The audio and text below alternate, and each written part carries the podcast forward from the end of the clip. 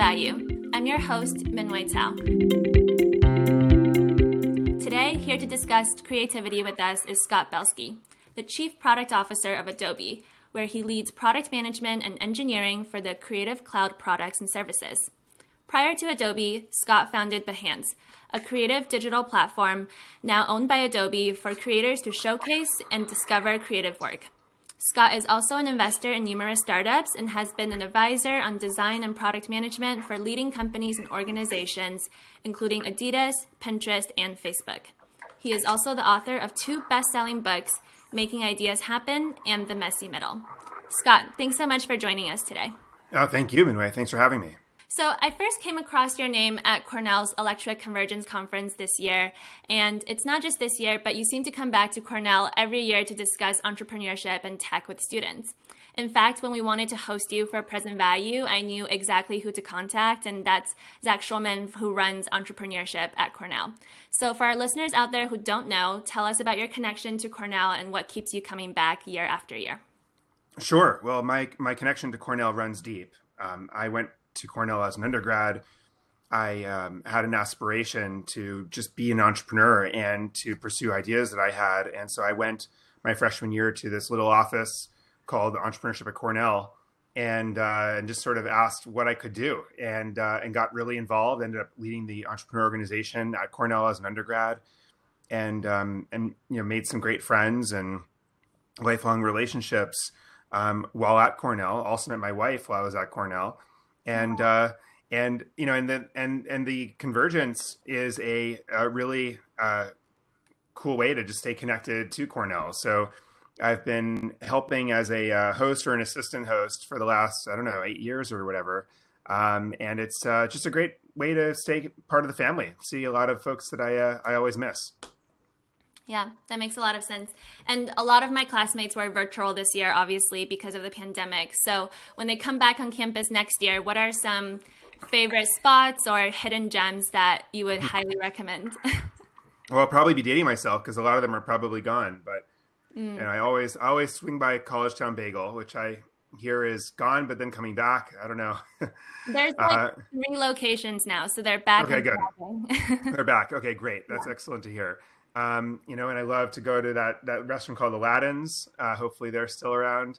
But obviously walking around campus brings back a lot of memories. Yeah. So after Cornell, you went on to Goldman Sachs, which is very different from what you're doing now. So at that point in your career, did you have like a 5-year plan, like very high achieving Ivy League graduates do? What were some of the initial thoughts on becoming an entrepreneur when you were at Goldman?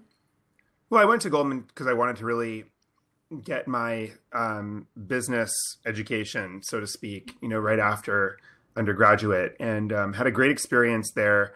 But after a year and a half, realized I did not want to be in finance and was going to leave the firm. But then I ultimately got an opportunity to join a team called Pine Street, which was doing at the time, it was part of the executive office, focusing on leadership development, organizational improvement, and sort of like management consulting within the firm.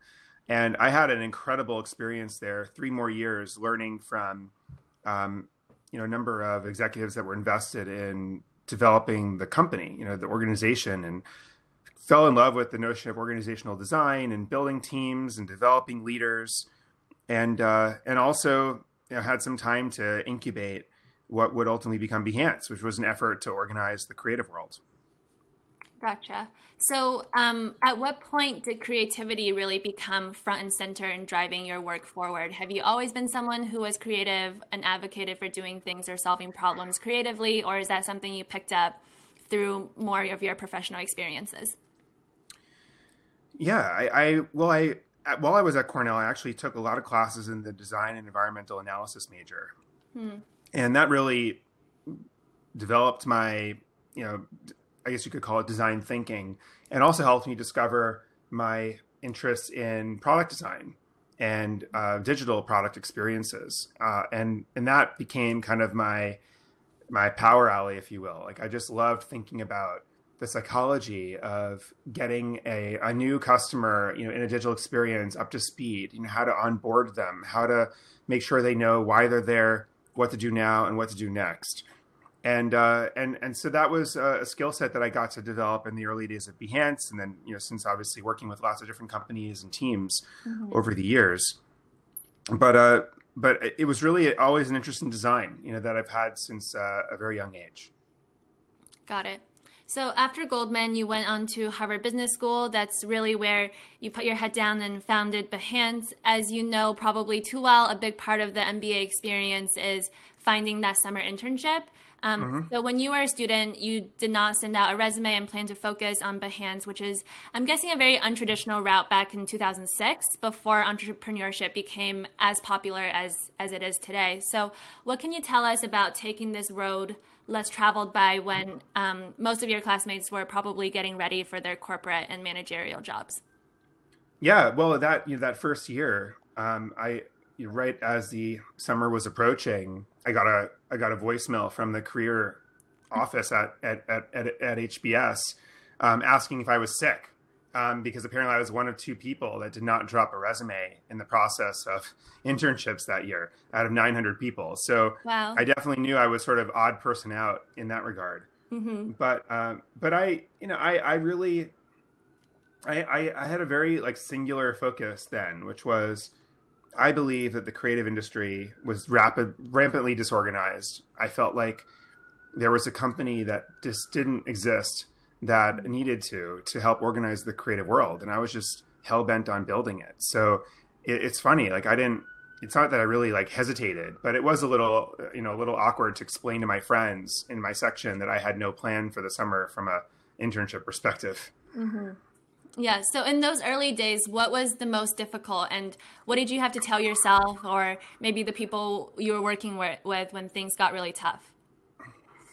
Well, I've always really believed that a labor of love always pays off, just not how you'd expect. And so I really felt like we were onto something. I was working with a team that I really respected.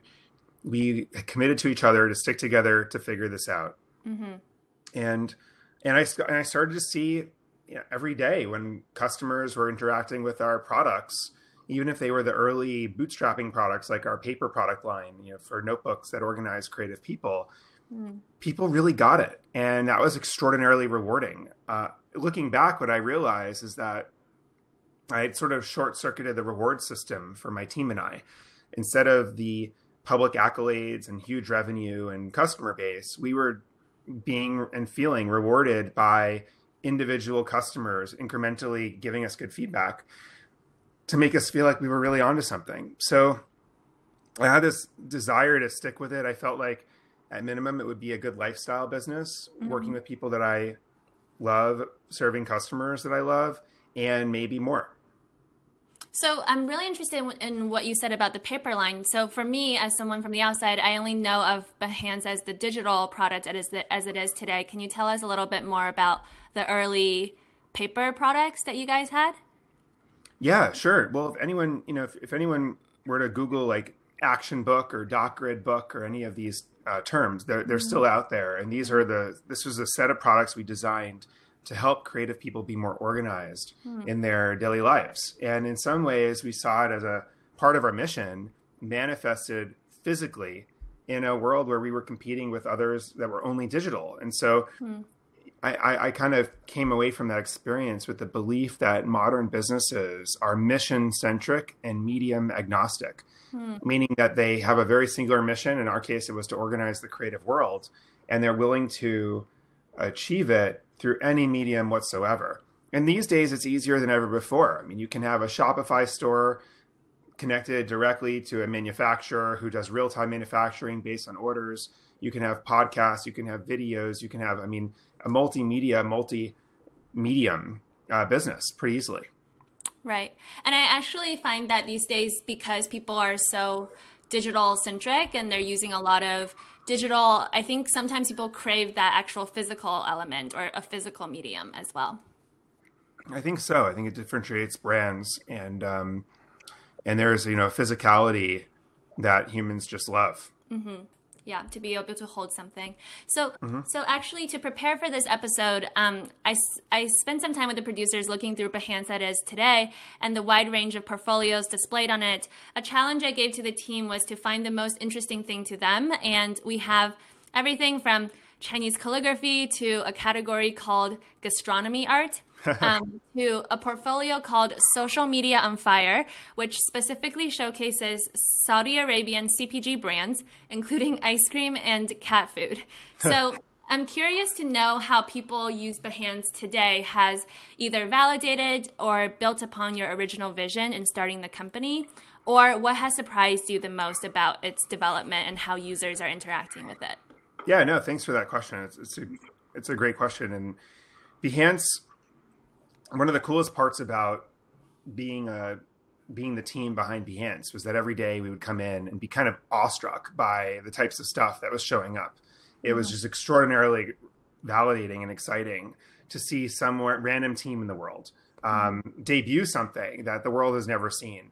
I remember in 2000, maybe like 2009, 2010, we saw this team called Lichtfactor out of Cologne, Germany, that was basically taking flashlights and graffiti and mixing them to this new genre of light graffiti art. And then they became really popular in Behance. And then Sprint, the telephone company, discovered them and hired them. Oh, wow. And it became their commercial, like Sprint at the speed of light. And there were a lot of examples like that of new genres of work that would originate and showcase themselves really for the first time from the middle of nowhere on Behance. And then you'd see tons of other teams and other creatives kind of mimic it, copy it, get inspired by it.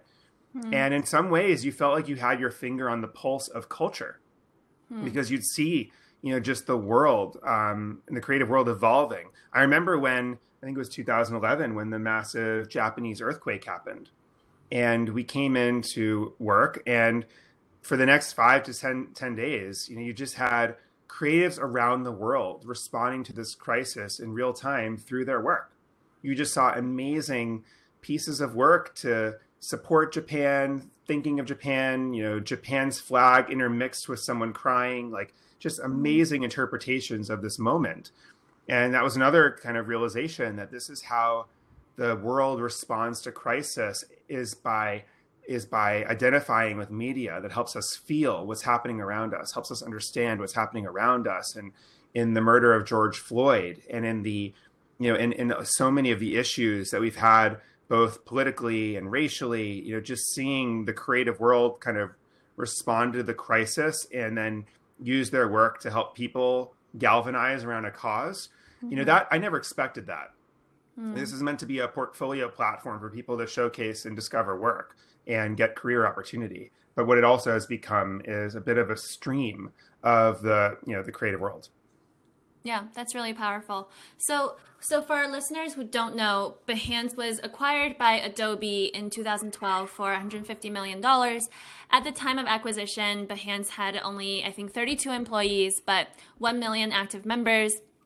And what's also interesting is that earlier that year of the acquisition, Behance raised a $6.5 million Series A round from famous investors, including Union Square Ventures, 500 Startups, Jeff Bezos, David Tisch, Alexis Ohanian, and Garrett Camp. So why did the Adobe acquisition make sense to you at that time? Yeah, it's a good question, because every entrepreneur has to kind of decide whether this is something they want to do. And for me, it came down to really three things. Number one, the outcome for our customers. Number two, the outcome for our team, and also like what we wanted to do in the world and whether this is going to help us or hurt us from doing that. And and so from a customer perspective, we realized that part of our mission was to help creatives get attribution for their work.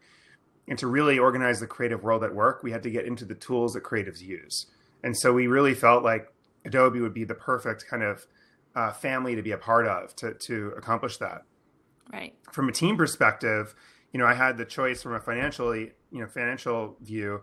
We could raise a Series B and a Series C and really, you know, go the distance, taking on a ton more dilution and market risk and everything. And when I really did the math, I realized that it was somewhat apples to apples. You know, even if we went and exited at a multiple later on, given everything we'd have to do in between then and that, and that moment, and how many more people would have to build the team with and give equity to and dilution from investors, et cetera, I realized that it kind of was the same.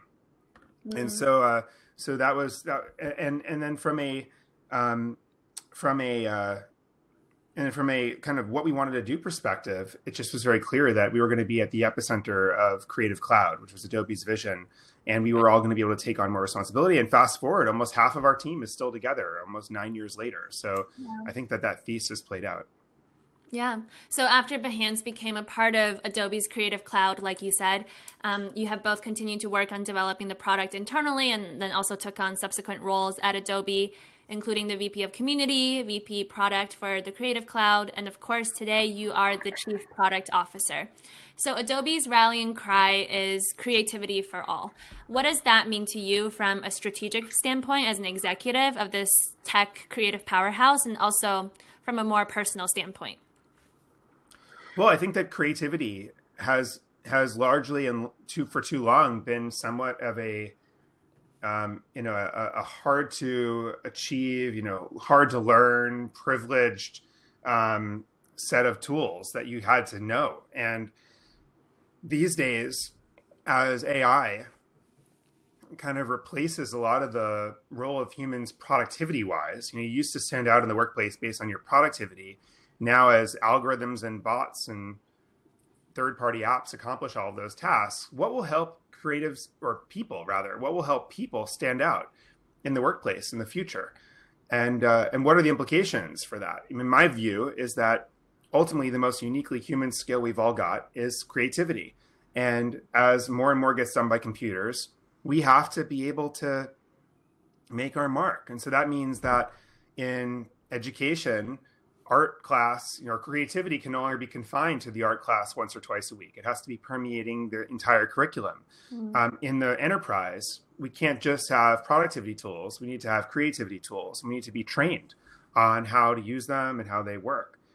And so I think it's Adobe's opportunity and responsibility to make these products easier to use, more widely available, to bring them to new platforms, mobile, web, et cetera, and to also just have a more accessible, A, price point, B, type of product that people can use, beyond pros.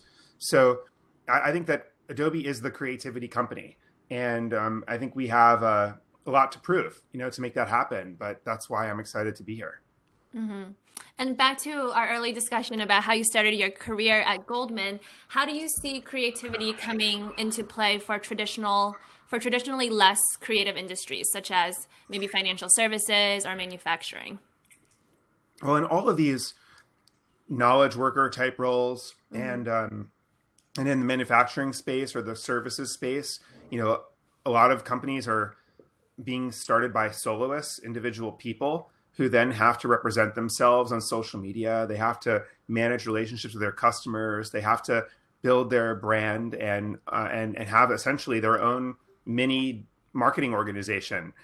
And so all of these folks, whether you're an accountant or a lawyer making a presentation and you want to use compelling infographics to show what you see, to visually express yourself and to align your colleagues, or if you're a hairstylist and you go solo, you leave your salon and you now have your own Instagram account and TikTok account, and you have to create on-brand content at an increasing volume across all these platforms, you need to have creative skills. So you're not going to necessarily employ agencies and design teams or learn Illustrator and Photoshop. We need to outfit you with tools to be able to do that.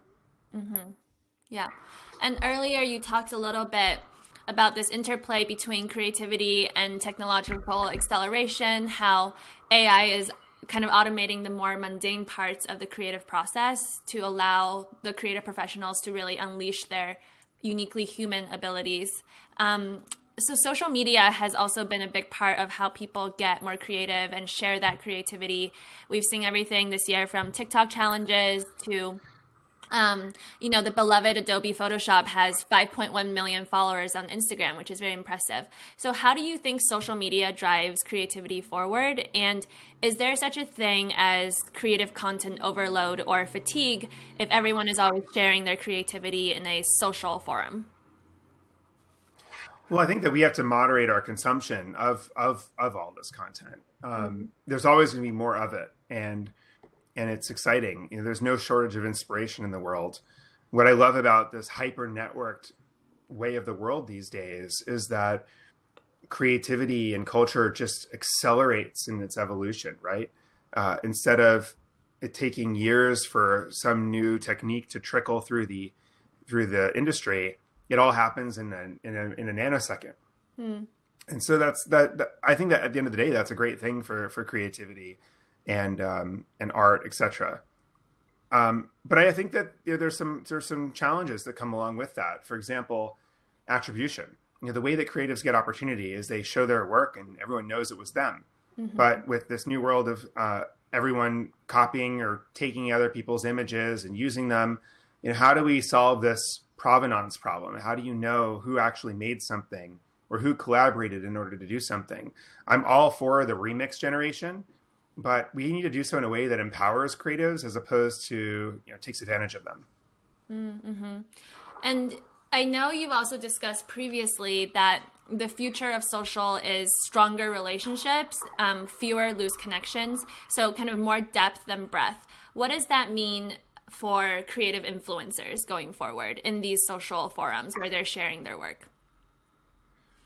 Well, I think there's different networks for different purposes. And I see a lot of creatives using a platform like Instagram to just kind of go mass, and then using other forms of social networks, or even, you know, products like Behance to really connect and follow their peers' work and to have, you know, more meaningful spawning of relationships, right, that can lead to collaborations, et cetera. So I think there will be lots of platforms, all for different reasons. I think we should distinguish between those that are intended for marketing and those are intended for, like, really, you know, enrichment and learning. Yep. So I wanted to move on to talk a little bit about your role as kind of an angel investor. I know you've also been a venture partner for Benchmark Ventures. When you're investing or advising entrepreneurs and startups, what are you looking for? Like, what is some of the key traits of either the entrepreneur themselves or the business model or the idea? Well, I'm really a product first investor, so I don't proclaim to be a great across the board traditional venture capitalist, because I'm obsessed with products and teams. So I love to understand how a team thinks through a product problem. Do they have a really great cadence of building and developing this product? Do they have a sufficient amount of empathy with the customer suffering the problem they're trying to solve? Do they value design? Does every conversation that I have with them become a step function more interesting than the one before it, which to me is a very good signal for how they'll interact with their own teams and their own customers and me as an investor. And if all of these stars align and it happens to be an area that's really deeply interesting to me at the moment, then I want to jump in and roll up my sleeves and help them. It's what keeps me on my toes in the world of, you know, Silicon Valley and what's next in technology, which certainly helps me in my day job. And it also helps me utilize some of my, like, muscles in entrepreneurship and early stage product and team development that I don't get to use as much, you know, in my day job. And so I've kind of looked back at the mix of things that I do, whether it's the books that I occasionally write or the teams I work with or the products and teams I'm building at Adobe. And I've learned about myself that my happiness is, you know, comes from being fully utilized.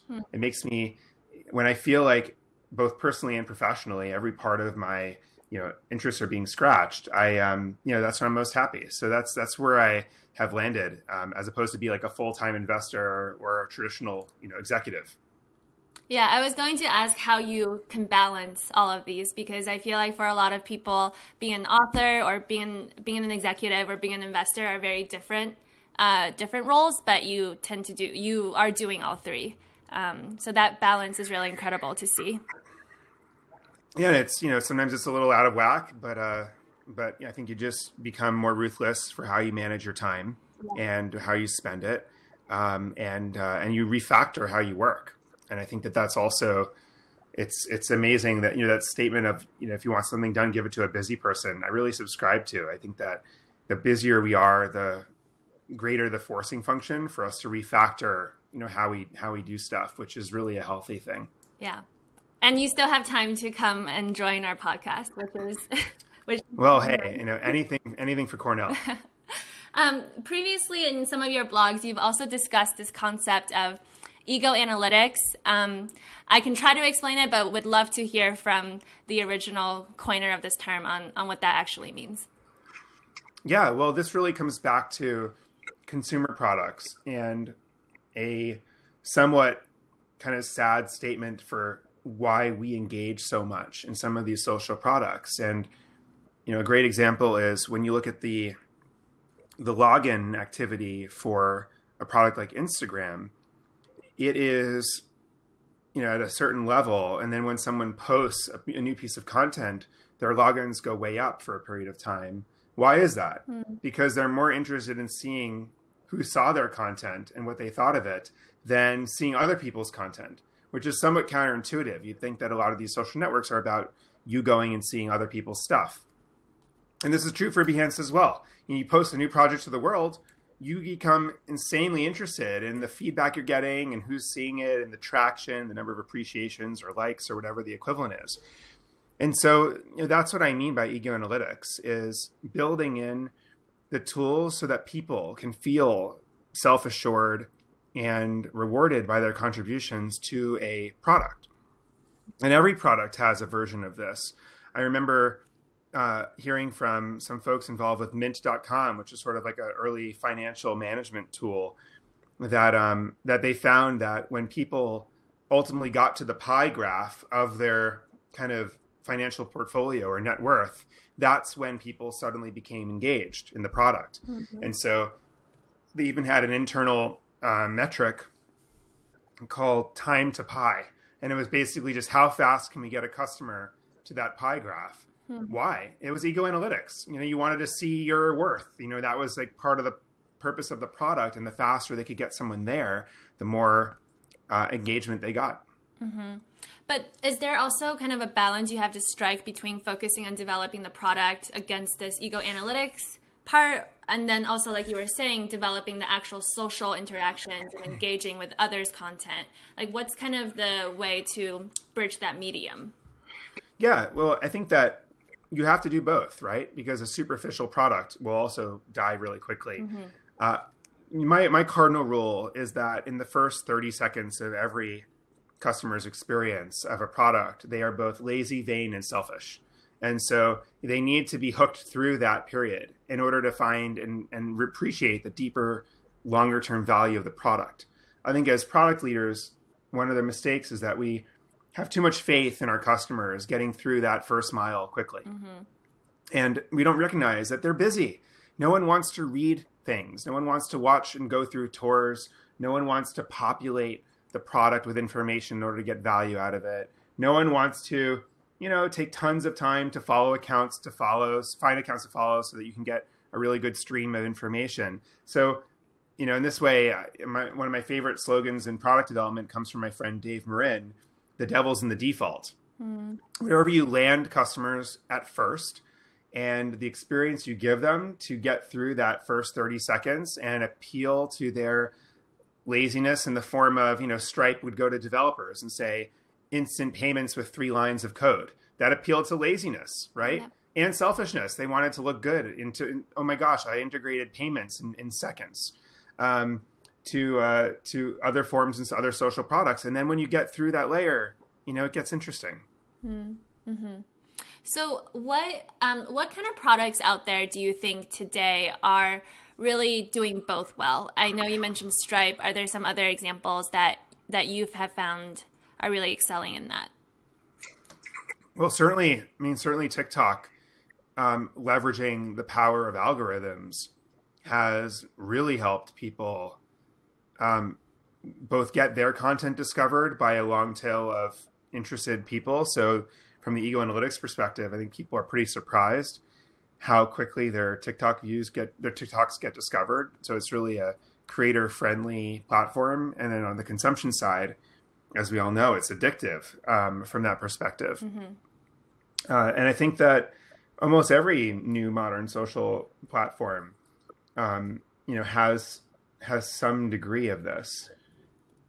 I also am intrigued by the more private, intimate, progress that some synchronous platforms have made. So you look at Clubhouse, for example, mm-hmm. and the sensation of being in a room that you would ordinarily not be in, with people that you feel you're standing next to, that you oh my gosh, I'm right next to Oprah right now. She's literally 500 pixels away from me right now. Right. And, I could conceivably raise my hand and I could be talking to her. I won't, but it's cool to know that I could, that's a new interpretation of some of these same principles. You join Clubhouse, you're instantly touching rooms, you're getting high quality, high bandwidth content with the proximity to participate is a real stroke of vanity to some degree. Mm-hmm. For sure. So Clubhouse, TikTok, all of these social media platforms and asynchronous platforms really took off, I think, in the middle of COVID to really help people connect better with each other. So coming out of COVID, knock on wood, what are some, trends you see for creativity and how can we really capitalize on the tailwinds that COVID has provided for people to really engage creatively?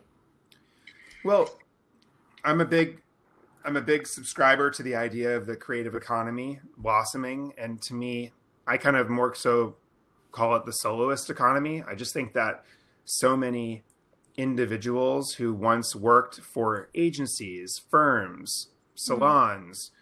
Any shingle you can imagine that they associated themselves with and took a fraction of the revenue and didn't have creative control are now going to shift to being independent workers with creative control. And I also think the idea of owning has just never been as possible as it is today. So whether you have a huge YouTube following or you're a journalist that people know, now you have your own Substacks, you have your own Patreon pages, you have Super Peers, etc. And so The future is creators owning their audiences, programming for a smaller but loyal base of people that subsidize and more than that, they're living, making a great living, and have true authorship and poetic justice to some degree. Yeah, throughout this conversation, you listed so many companies and products that are really helping with this creativity ecosystem for consumers. As an executive for Adobe, I'd imagine you really have to think about Adobe's relationship to all of these companies and all of these products, whether it's competition, co-opetition, cooperation. What is that dynamic like in terms of Adobe thinking about how to exist in this creative ecosystem with all of these new products? Yeah, and I first of all, I get very excited about the idea that that the creative space is hot. I think that is going to be great for all of the participants. It's going to certainly serve the creative community with better products, and it's really good for Adobe because it's going to keep us on our toes, and it's going to prompt a lot of innovation that is with like a greater sense of urgency, and that's why I'm here. Like I love that stuff. And I also think that all these products need to work together. The one interesting thing about creativity is that it's about the clashes of difference. It's about different types of products having interoperability with one another to unleash new forms of creativity. That's literally how it happens. You look at animation and video, and then you get motion graphics, and you look at a product like Photoshop applying to a 3D object, and you get these products. The substance products that we have that are really the industrial grade applications for making anything in 3D look photorealistic. Mm-hmm. And in the world of virtual reality and augmented reality, unless we are surrounded by amazingly interactive, cool, real looking things, it's all going to fall flat. And so Adobe has a role to make that happen alongside a lot of third party tools. And so we're very focused on on really, opening up our products, having a lot of interoperability, and building and being a steward of the ecosystem. Awesome. I really like that. So the last few questions we have here, our producers actually gathered from some of our loyal listeners in advance who really would enjoy hearing from your perspective. So the first one is, what advice do you have for people who tend to struggle with being creative in problem solving and tend to be more of, say, a numbers person? How can they become more creative in their professional work? Well, two answers. One is we all have to surround ourselves with people that are different. And I think one of the great cases for diversity in teams is you're stacking the deck in your favor of having ideas you didn't anticipate yourself, right? I mean, the more eclectic the group of people around you, inherently, the more wild and different the ideas and solutions are going to be. So make sure you do that. It doesn't come naturally. You have to kind of force and work on that. And then I also think that, the recipe for creativity for me is curiosity combined with initiative. So any sort of thing that strikes your fancy, anything that makes you really curious, taking the initiative to go deeper and explore it yields some form of discovery. And, that is what creativity is to me. Yeah, for sure. So the next one is, you are also an author. Your best-selling books include The Messy Middle and Making Ideas Happen. Tell us about some books that you like to read that drive your creative thinking, both in the context of business and personal life. Yeah, I mean, I like reading books that are, give me some kind of insight into humanity and our sort of natural tendencies, because I think that those insights, really parlay themselves into the types of products we use and the types of experiences we seek, et cetera. So whether it's a book like Tribe by Sebastian Junger, which is really all about community and defaults of community and community behavior, or books like Sapiens, which just talks about early humanity and, what our impact was on this world and why Homo sapiens in particular, thrived above all these other forms of early humans. So, I love stuff like that. I just wish I had more time for it. I know. I was going to say, Sapiens is such a thick volume. How long did it take for you to read that in between all of your other engagements? Oh my goodness. I don't even know if I'm done yet. I mean, it's one of those on my Kindle that I just return to and read whenever I have time. Yeah. What are some of your maybe tips and advice for our classmates out there who are really interested in getting into venture and venture capital? Well, I think it's really helpful. I mean, listen, there's just tons and tons and tons of capital. And a lot of it is just harmless capital. It's out there, it's for the taking, but it's not necessarily truly value add beyond the dollars to entrepreneurs. As an entrepreneur, I always wanted investors who had a deep specialty in a particular space. And so, I'm sure there's some argument for just going into finance and being a venture capitalist from day one.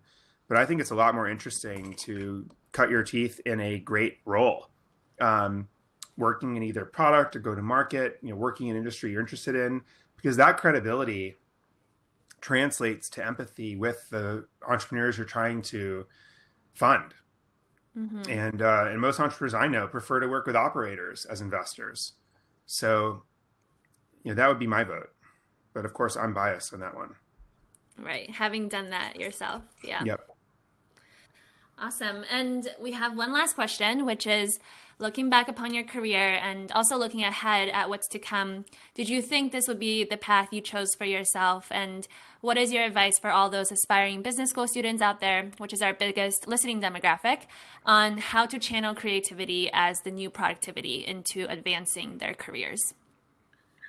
Well, I think that we all should be creators and we all should be building our own audience. And even if you're in a business or in business school, getting yourself, Twitter to me, I can't overrepresent how important Twitter was to my career.